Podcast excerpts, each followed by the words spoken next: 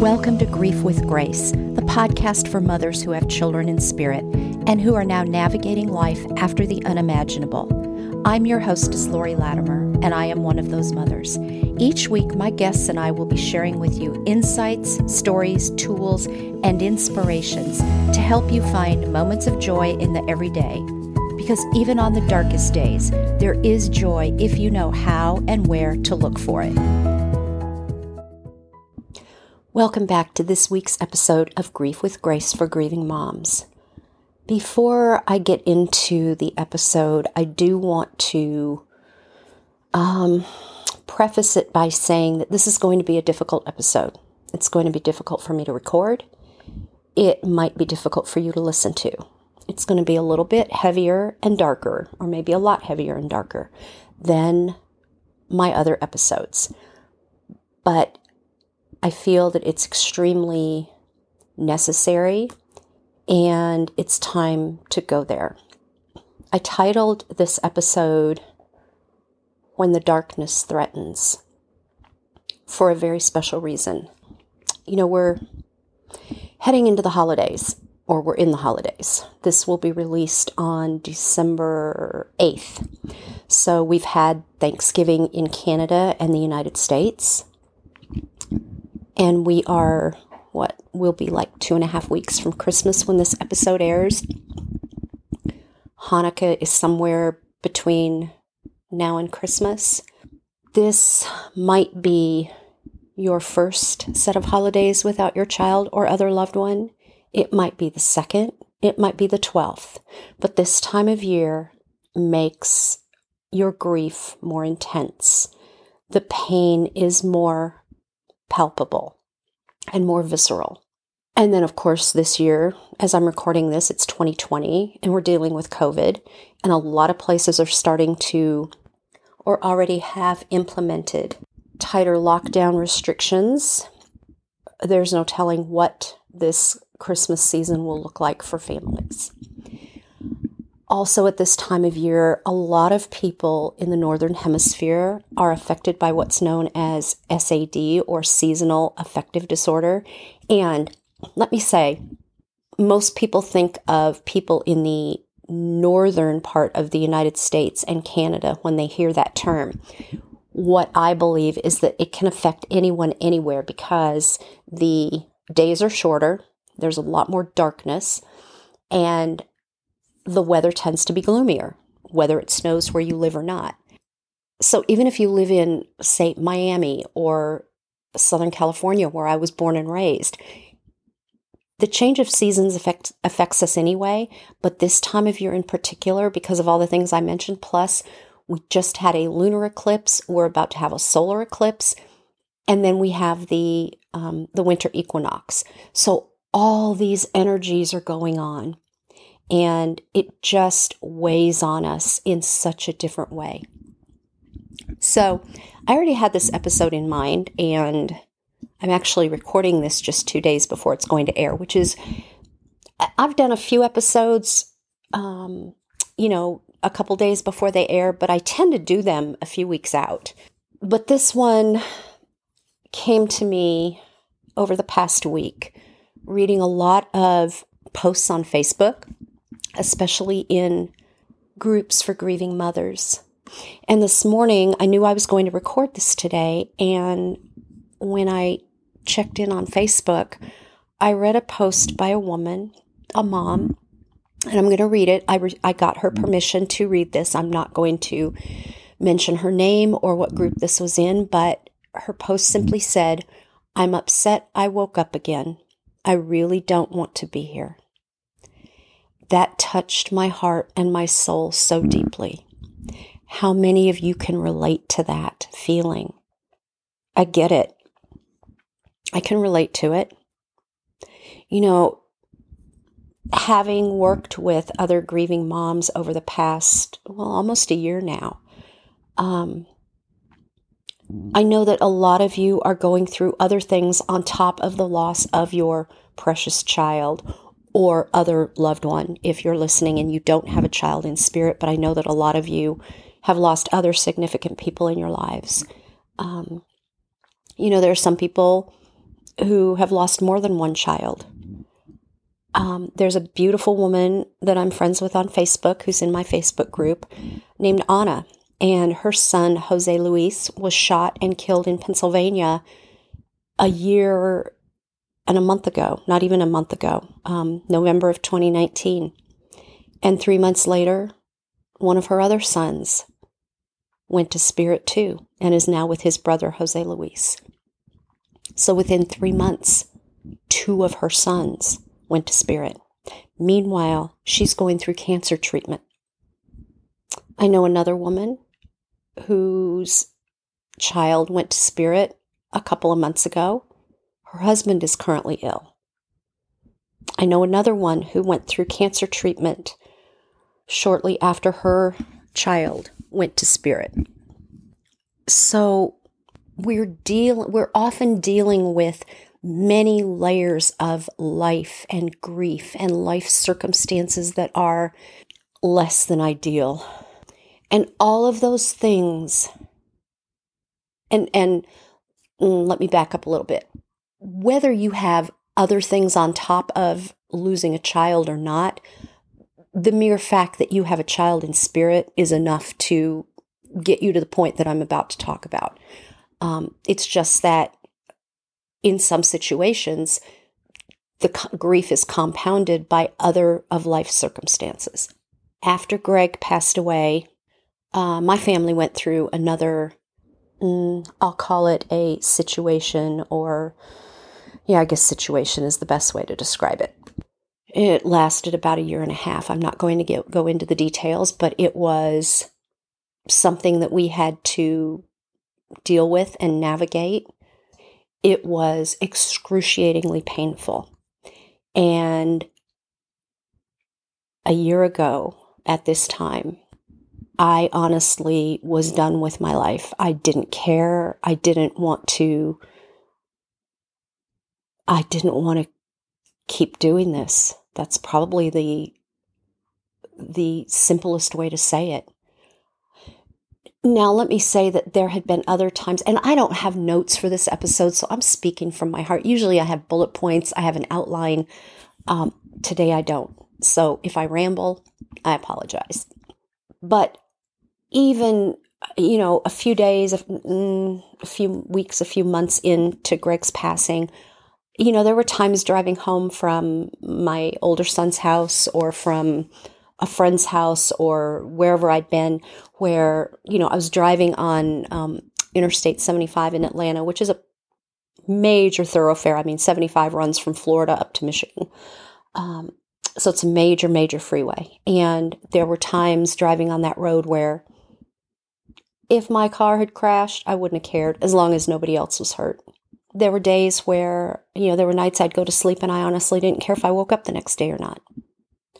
There were days where I would count the minutes and the hours until I could go to bed again just to escape the living hell that I was that was now my life. In saying that, let me be very clear.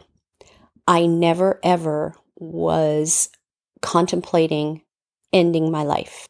But if my life had ended naturally or through an accident, I really didn't care.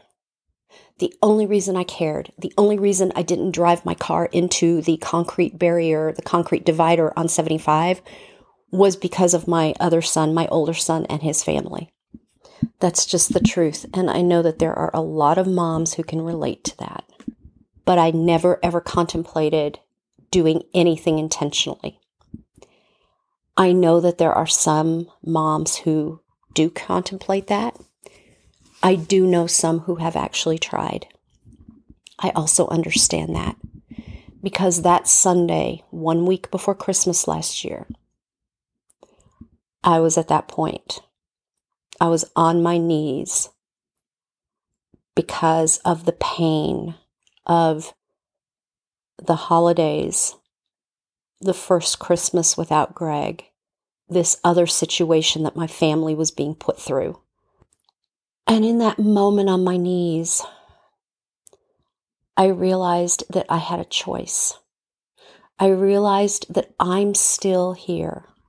And I realized that I needed to find a reason bigger than myself to want to stay in this life, to have the desire to stay in this life. That's when the idea for this podcast was birthed. And so, if you're in that space, I promise you that there's a reason you're still here.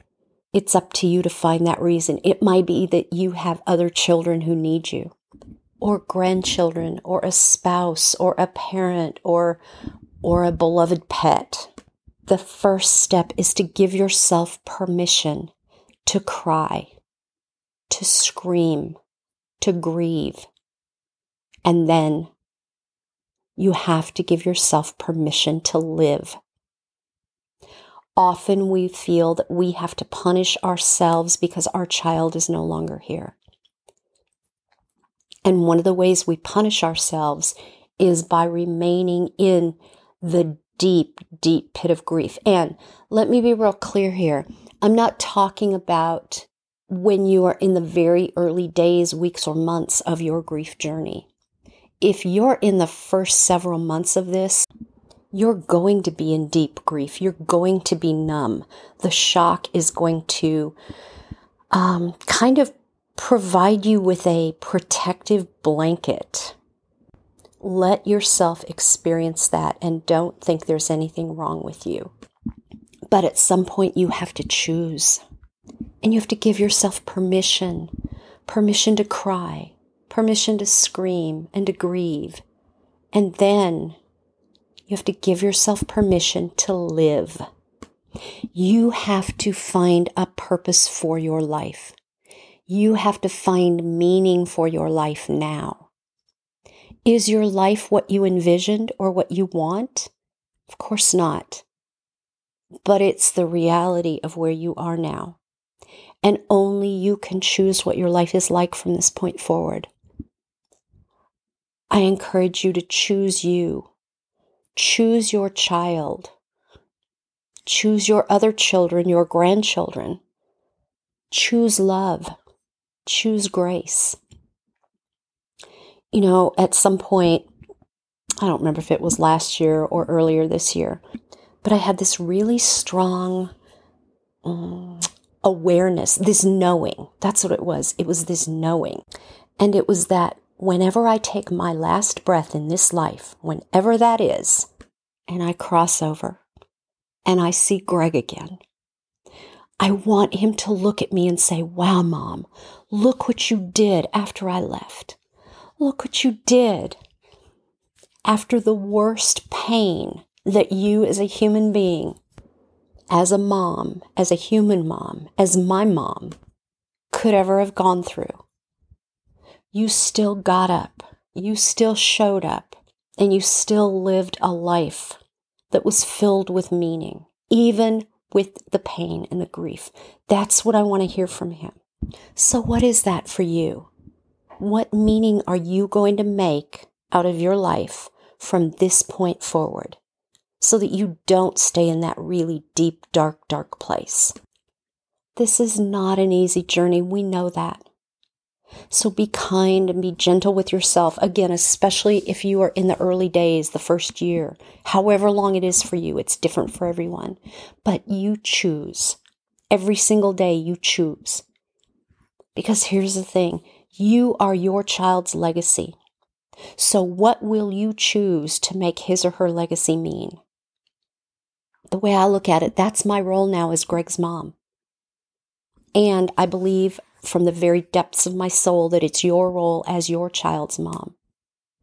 If you find yourself struggling to find meaning, to find your purpose, I can help you find it. You can email me anytime at info at lorilatimer.com. And I'm happy to set up a free 15 minute chat to see if I can assist you on this journey. But I encourage you, if you are in that dark, dark place at this time of year or any time of year, reach out to someone.